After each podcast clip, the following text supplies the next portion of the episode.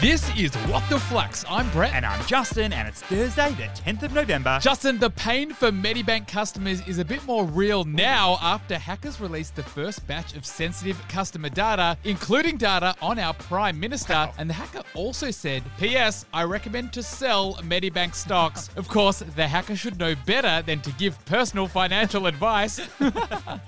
Brett, it's come out that Tabcorp, the publicly listed sports betting company, offered between 600 and 800 million dollars to buy Western Australia TAB. Wow. But the WA state government pulled the sales process. Something about governments owning betting agencies feels a little bit off though.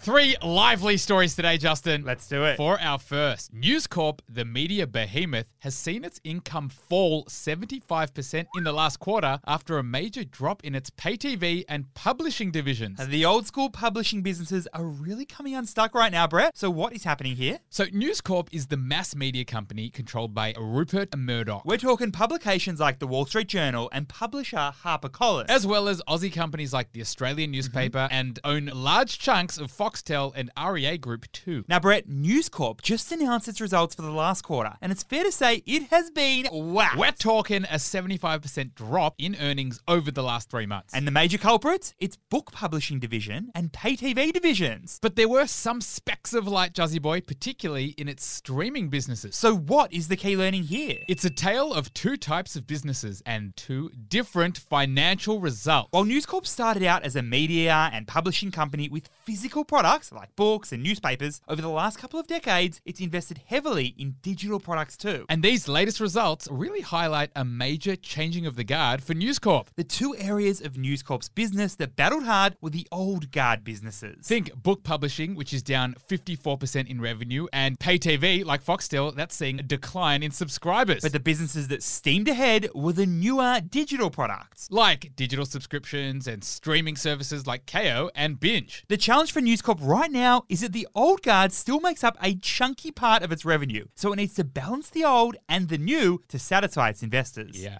For our second story, Binance, the largest crypto exchange in the world, has just announced a plan to take over FTX in one of the biggest pieces of crypto news ever. Wow. Yesterday they seemed like enemies, and now they're getting all buddy buddy with each other. So what is the story? So, Binance is the biggest crypto exchange globally, and it's uh, by a mile, may I add. it's nearly ten times bigger than Coinbase, which is second largest. And third on the list is FTX, that only started three years ago. FTX also received backing from Binance in its early stages. But over the last couple of years, they've actually become major competitors. And Brett, over the last couple of weeks, the founder of Binance and the founder of FTX have been throwing shade at each other on Twitter. In particular, the Binance CEO was concerned about the stability of FTT, which is a token that underpins FTX. As a result, he sold nearly $800 million worth of FTT. this caused a wave of other panic sellers looking to cash out of FTT. Which forced FTX to pause withdrawals and raised even more red flags. And then, out of nowhere, it was announced that Binance would take over FTX for an undisclosed amount thanks to a major liquidity crunch. So, what is the key learning here? Liquidity is a term used in the financial world to refer to how easily an asset can be sold and converted into cash. And in the crypto world, liquidity is the ease in which a token, like FTT, can be exchanged for other tokens. or converted into cold hard cash. Now, Brett, in an ideal, lusciously liquid world, crypto platforms hold a one to one equivalent in cash value for all the assets sold. but clearly, this wasn't the case at FTX. And it seems like it was either sell to a bitter rival in Binance or go bust for FTX. for our third and final story,